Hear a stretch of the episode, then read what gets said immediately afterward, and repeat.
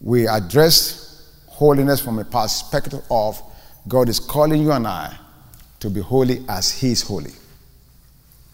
And we now said that the challenge for us is that the definition of what we call holiness in the past has not been accurate. And we know that because we said whatever that definition is of holiness, because we should be holy as He is holy, and therefore, whatever we accept as holiness must first meet God's criteria before we can use it on us.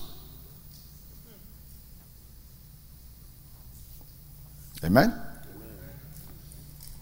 Okay, throw out to me. Give that to me. Anybody, just throw out. How, what, how do we define holiness? How do we define it traditionally? Let's let's first. Yes, I know. Don't let's give an answer yet. Let's, what, what, was the old definitions that we used to when we, holiness? Long dress, no makeup, yes, no jewelry. What else? What, what are the common common definitions of holiness? No watching TV. No watching TV. What else? no, no coffee.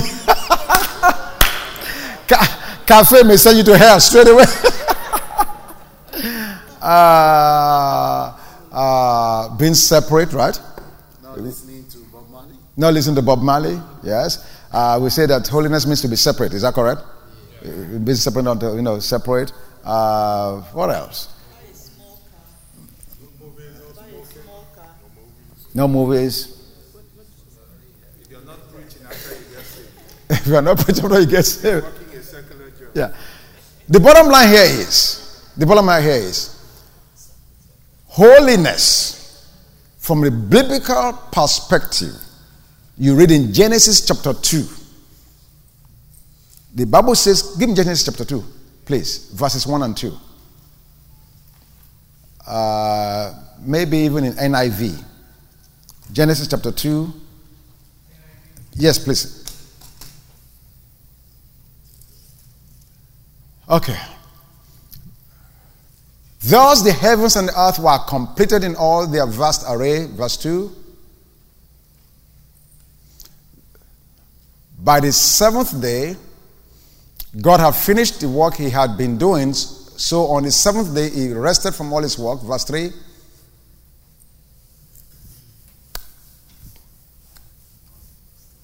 And God blessed the seventh day and what? Made it holy. Because on it he rested on all the work of creating that he had done. This is the very first time the word holy is mentioned in the Bible. And as we've taught in this tribe, the first mention of any word carries the seed of what the word means for the rest of the scriptures. Okay? The, the way you know that there's problem with the way we describe it. For instance, Moses in Exodus saw God in the burning bush. God said, Take off your shoes. For the ground upon which you're standing is holy ground.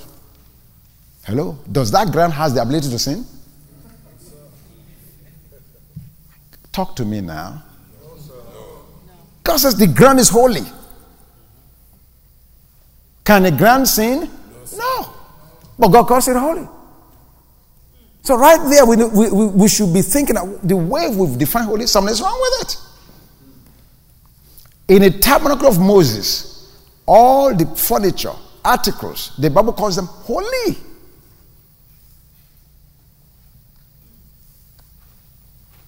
The Bible calls the mountain, the mountain of God, holy mountain of God. Can a mountain sin? So that should tell us that our definition is what we have read into the scripture and brought to it.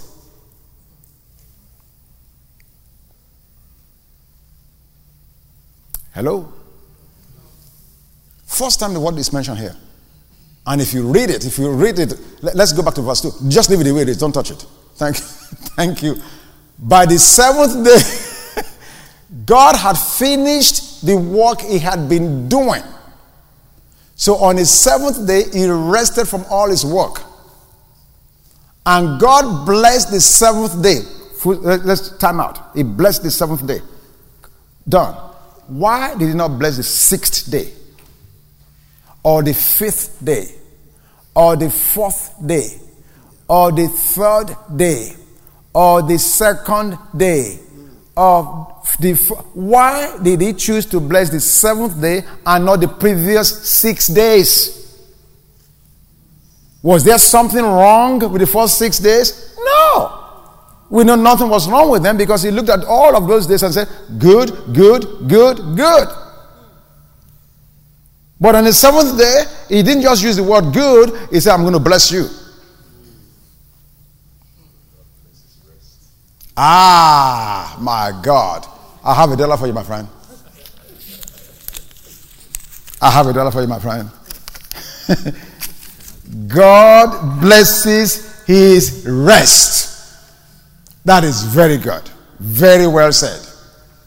Very well said. So he blessed the seventh day. And because he blessed it, he made it holy. So does that mean the first six days were unholy? Does that mean that the day had the ability to sin or not sin? No, it has nothing to do with that. He has nothing to do. And he tells us he blessed the seventh day and made it holy. Why? Because on it he rested from all the work. And doctor, remember the last time we did this? I think October. You helped me find the definition of the word holy. Uh, you just, she just told you in, in, in the dictionary. Holy means complete. Complete. You define it correctly, sir. Complete. You are holy. When God says you are holy, He says you are complete. There is nothing lacking in you because through me, in me, I've put given you everything you needed. On the seventh day, when all the work was finished, complete, God says, I bless this day and I call it holy. Why? Because it's all done. It's all done. And that's why Paul defined it properly.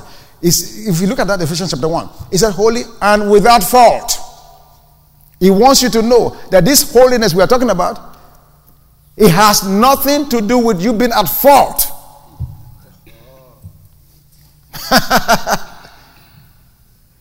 no.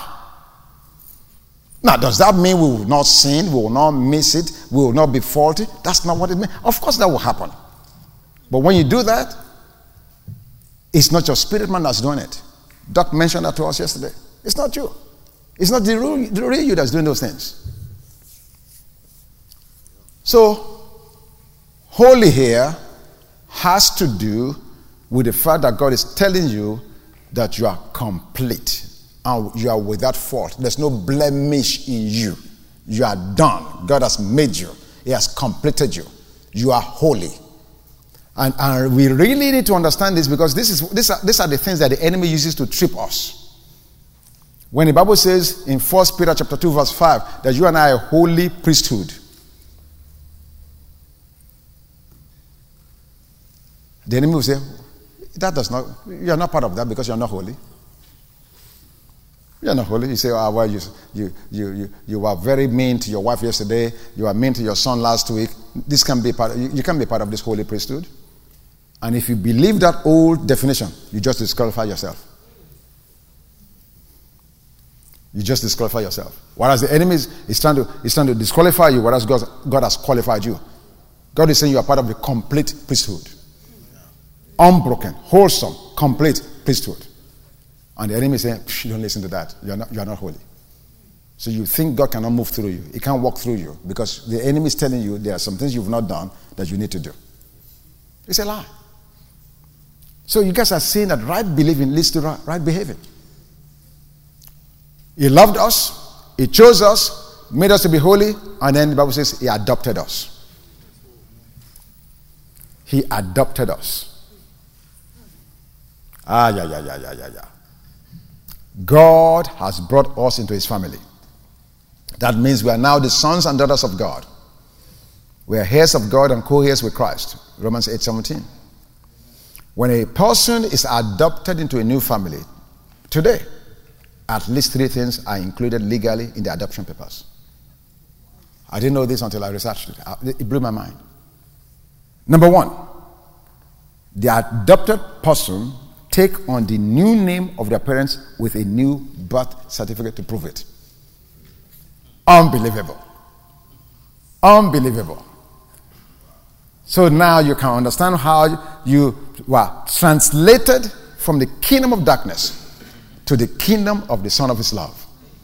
New parent. New parent. And you got a new name. Now you are called a Christian. Huge. Number two, the rights of the previous parents are terminated.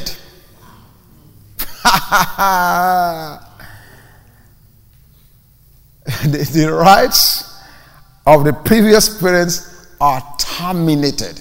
Isn't that wonderful? So, in our spiritual adoption, the rights of the enemy on our life cut off, terminated. You're no longer the ch- children of wrath of the devil. No. The rights that the enemy had over us before Christ is now terminated. And then number three, they gain the right to the inheritance of their new parents.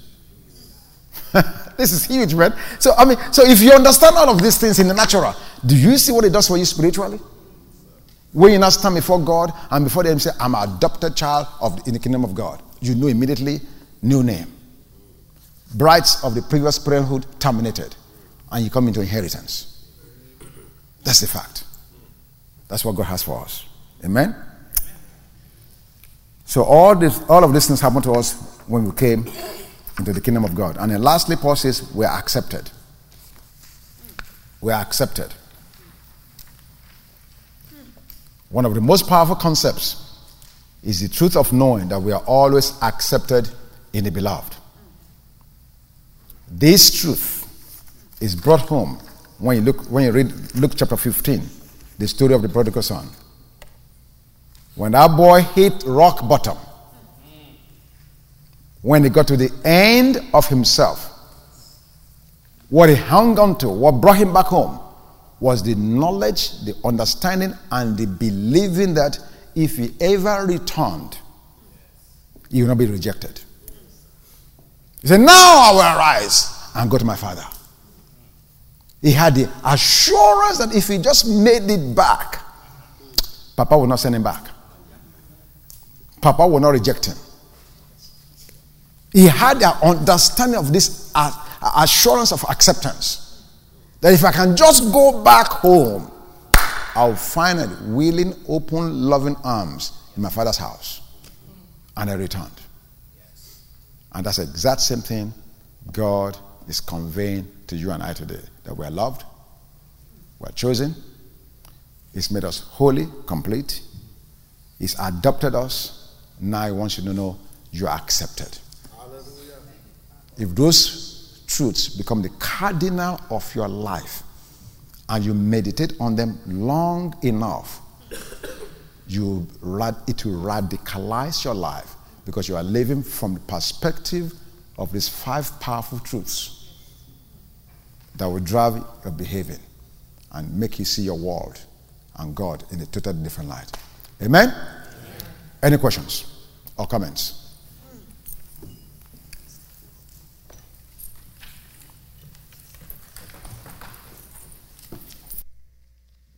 Yes, I, I do have um, something I'm struggling with now. Okay. See, when we are adopted, the rights of the previous parents are terminated. Yes.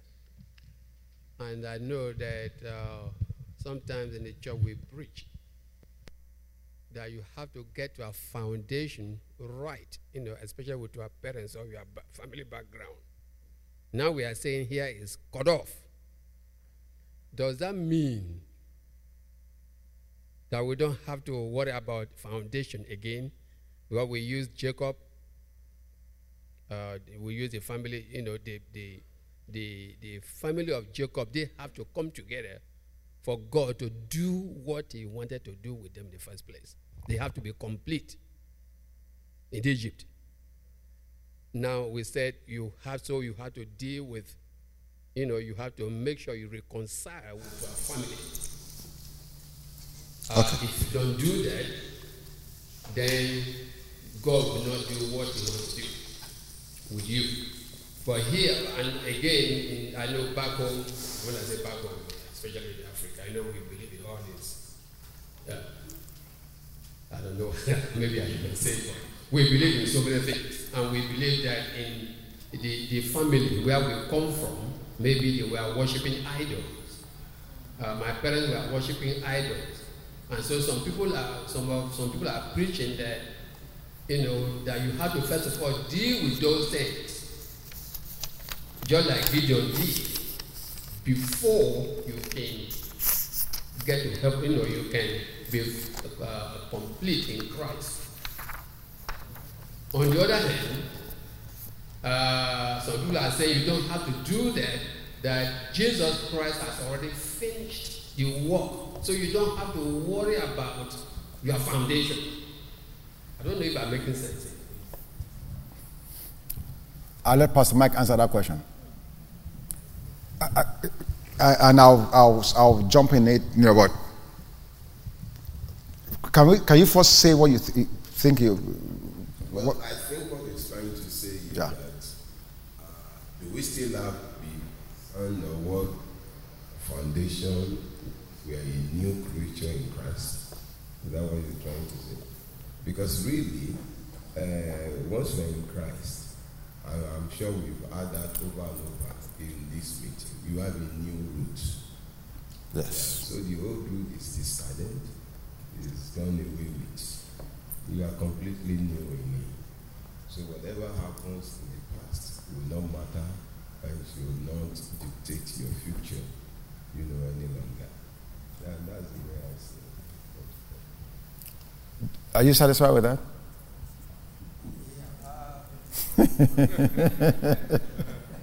If any man be in Christ, Yeah, but the scripture is the truth.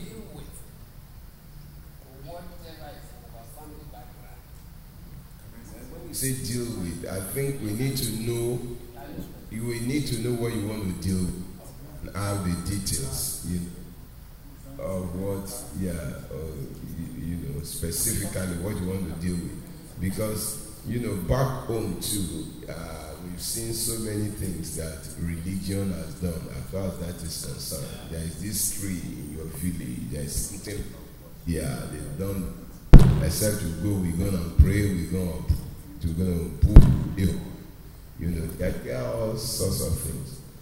And the truth is, some people, many people still do that and they get results in their own way. They get a kind result that makes them believe that if that had not been done, not have been delivered or released either from that cause or from that problem. But and I think it's clear. Once in you are in Christ, those things have no effect over your life any longer. But for anyone who still chooses to believe, okay, and he will also believe that lie that until you get to the village or it or deal with the roots, okay, you are no longer free. And on and you see the truth again is that those who believe that lie, they keep believing many, many other deceptions. Okay, because it will not end there anyway. Because if it ends there, the deliverance ah, will go bankrupt. So there will always be something again, again and again that you are seeing over and over, and that will keep on, you keep on renewing the deliverance covenant and get to do it every now and then. And that's why you must gather either every month, every day of the month, or every Friday of this and every. There will always be every new thing to do. Yeah, and it's still part of this doing and doing and doing and doing thing in order to get this from the Lord. Doc, okay, go ahead. I thank you, I thank you so much. The reason I am asking that question is not for me. Yeah. It's because this is. But it's not on. Hello. I was asking the question not because of me. It's because of what we are. I'm dealing with over here. That you argue, and if you continue to argue with the people you are working with, then they say you are bringing errors. And I like the way you put it because if you if, if you tell them not to do that, then they are out of ministry. That they should not uh, uh, uh, uh, uh, preach. Uh, uh, um, deliverance. If you tell them to preach deliverance, then they are completely out of job. And so they have to first of all, first of all put that fear in them. So you can now do what they ask you to do. Money wise and some other sacrifice. Yeah. So thank you so much. Amen. Pastor Dollar addressed that when he was when he taught on Tuesday adequately. I mentioned the fact that we were all born with sin tendencies. So you have some families, it's alcoholism. Others, it's sexual immorality. Others, it's drugs. Others, I mean, on and on and on and on. But once a person gets born again, you sever yourself from that lineage and you pick up a new lineage in Christ Jesus. And it may be helpful going forward for that individual to recognize what's worked in his family tree point at that time and thank God that he has been exempted from the manifestation of that evil tendency because of his new generation status in Jesus Christ. So that's the insurance policy going forward. That what's happened in your father's household up till now will not touch you. Why? Because the blood of Jesus and the finished work of Christ has taken care of it. So, yeah.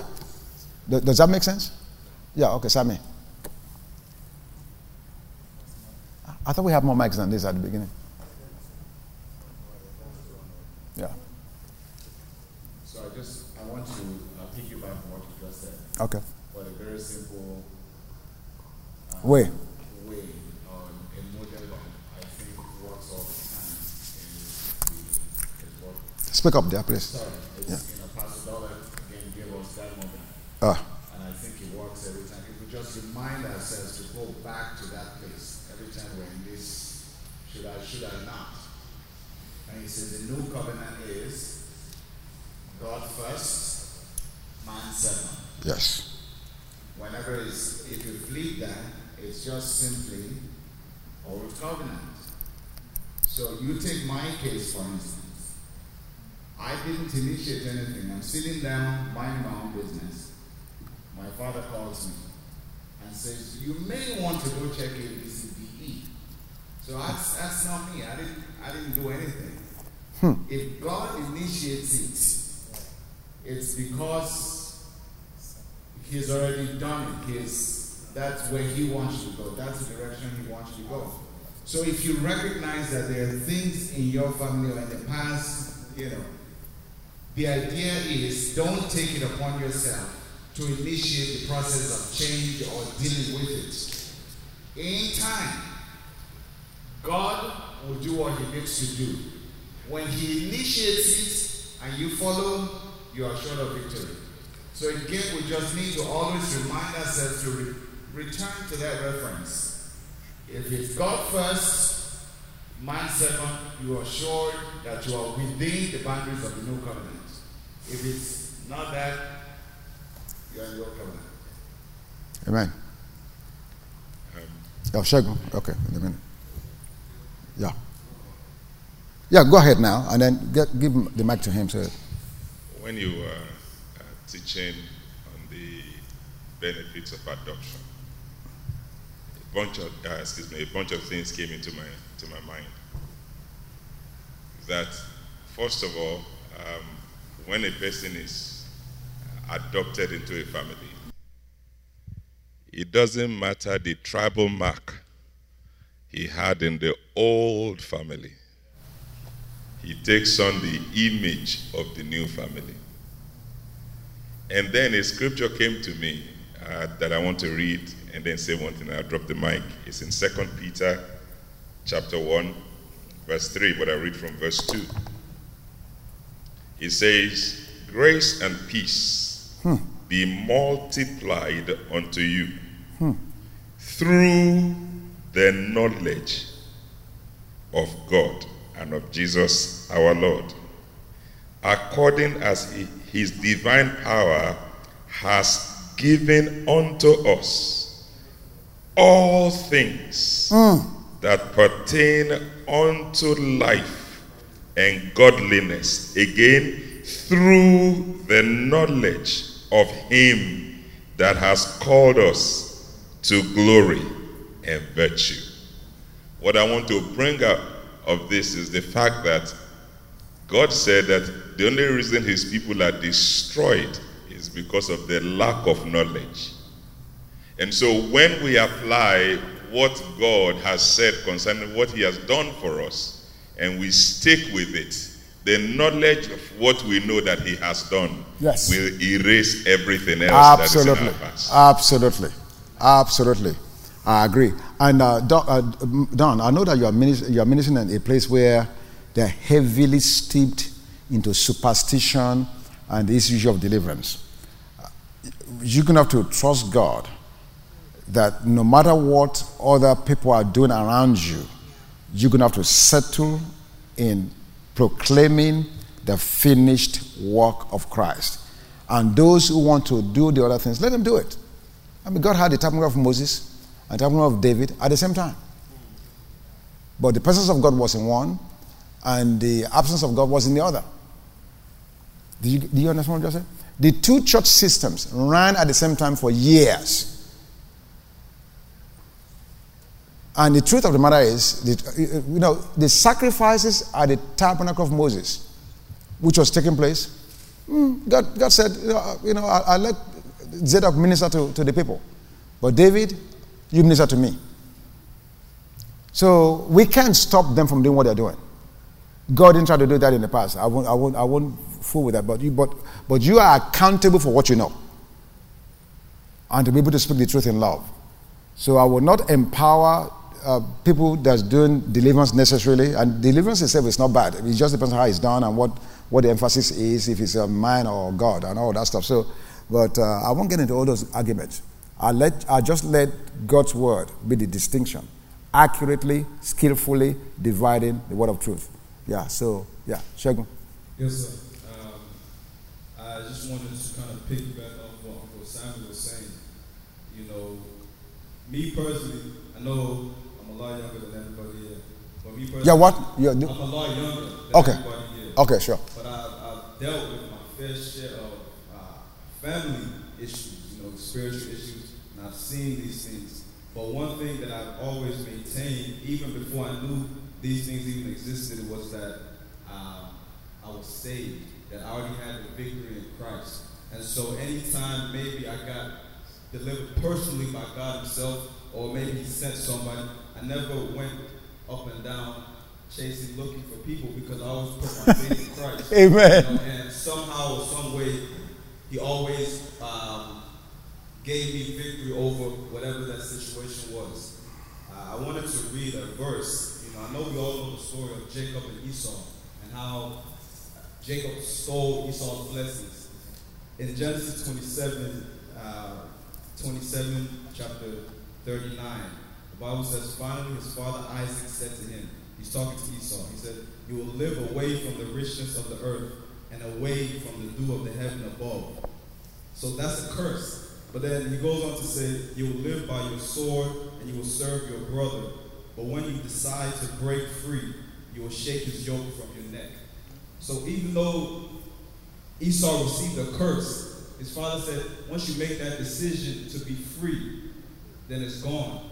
I think what happens a lot of times is many Christians, they don't make the decision to be free. So even when they receive their freedom, they still go back and forth. They're still battling. Wow. They're still running up and down looking for help because they haven't accepted that freedom.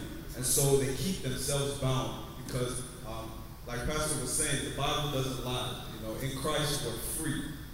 But we have to receive that freedom, accept it, and move forward. And as long as we don't do that, we'll forever be bound by that. Hallelujah. Praise God. Amen. Very good, Shagun. Very, very good. Very well said. Very well said. I, I was just going to say the exact same thing he said. The scripture that we used to pray, Galatians 5 1, Amen. the New American. For freedom, the Christ centers us. Amen. Stand Therein. there, stand fast therefore. Hold it right there. On Monday night, how did we define standing? No. Hold your ground. Standing. When Paul prayed that prayer in Ephesians chapter 6, having done all, stand. He wasn't talking about attacking. He was saying, stand on the revelation of the knowledge of the finished work of Christ. It's already done. Stand. Don't let anything move you from that position. Stand. I'm sorry. Go ahead. No, but that, that, that's it. So it was exactly what I was going to say. So that's the New Testament collaboration. Yeah. Scripture. Yes. Stand therefore. Yeah. And be not entangled again with the yoke of bondage. My God. So when, when how do you stand? The same way you got Yanko, you have any dollars on you? One goes to Shagun, one goes to knee.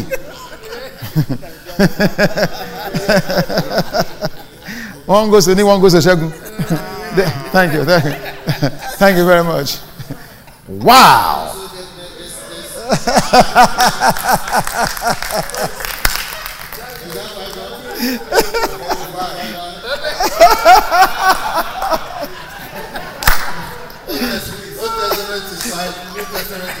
Wow.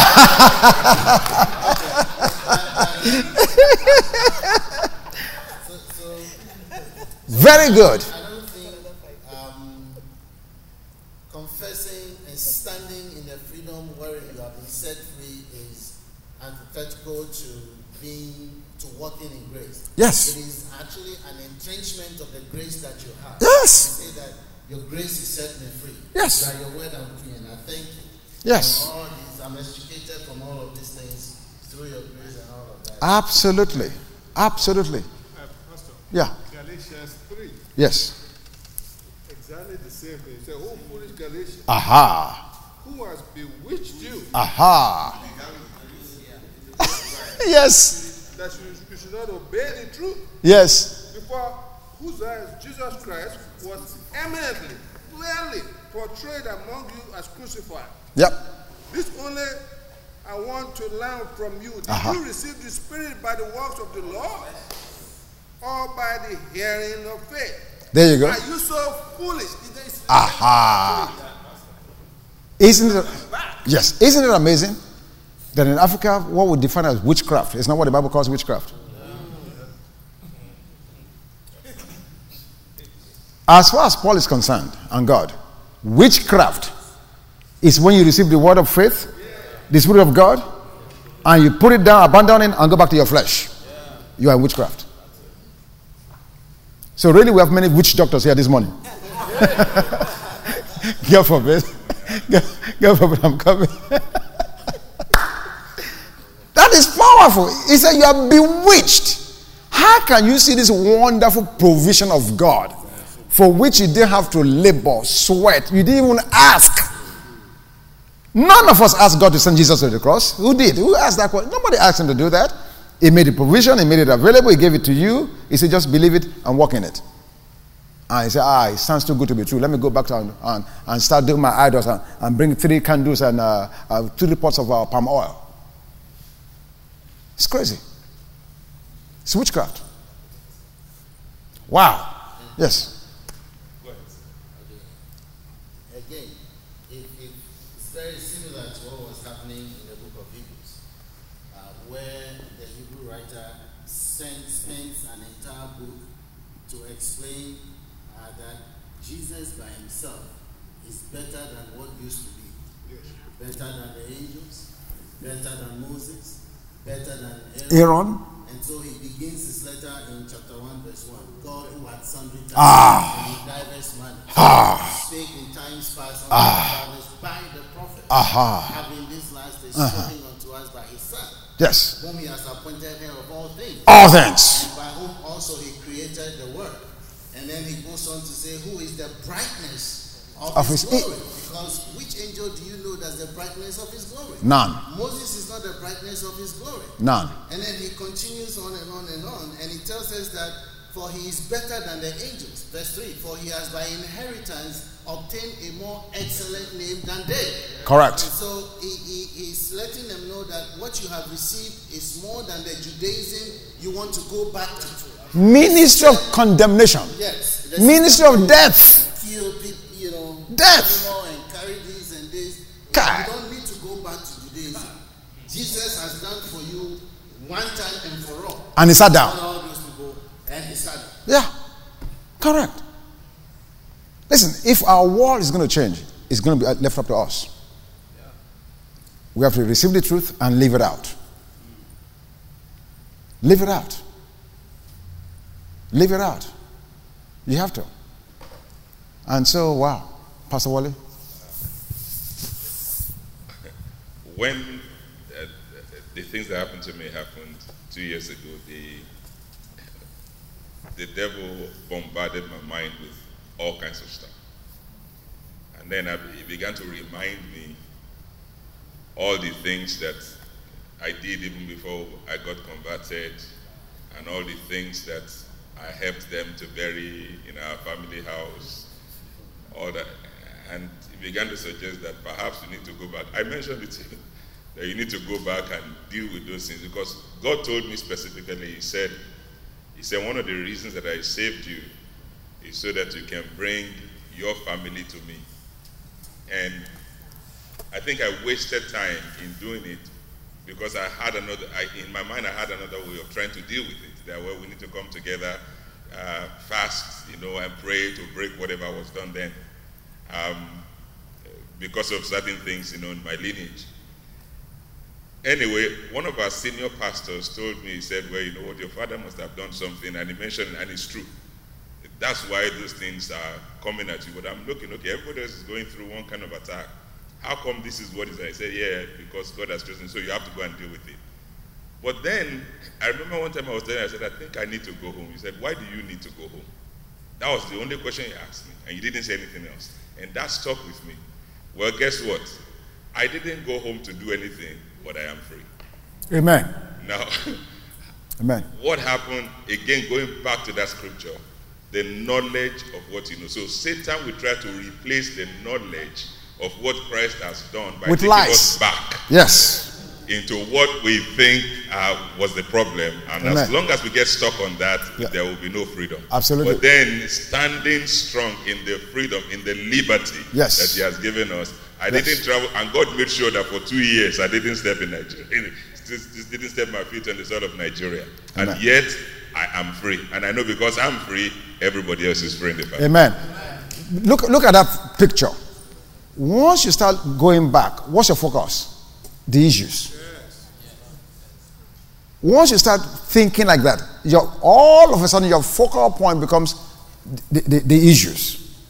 The witch, the wizard in your village, the uh, lizard that's crawling. This, I mean, all those nonsense. That, that becomes the focal point. Whereas God says, looking unto Jesus the author and the finisher of your faith. Not looking at the problem, but looking at Jesus. It's amazing how the enemy just gets us off focus and looking at the wrong things. Amen? Praise God. It's time to go chow down. You know what chow down means? You guys have not been in the military? Oh, you guys need to ta- take us to the uh, to, to, to the Navy. or something. it's chow time. We need to go eat.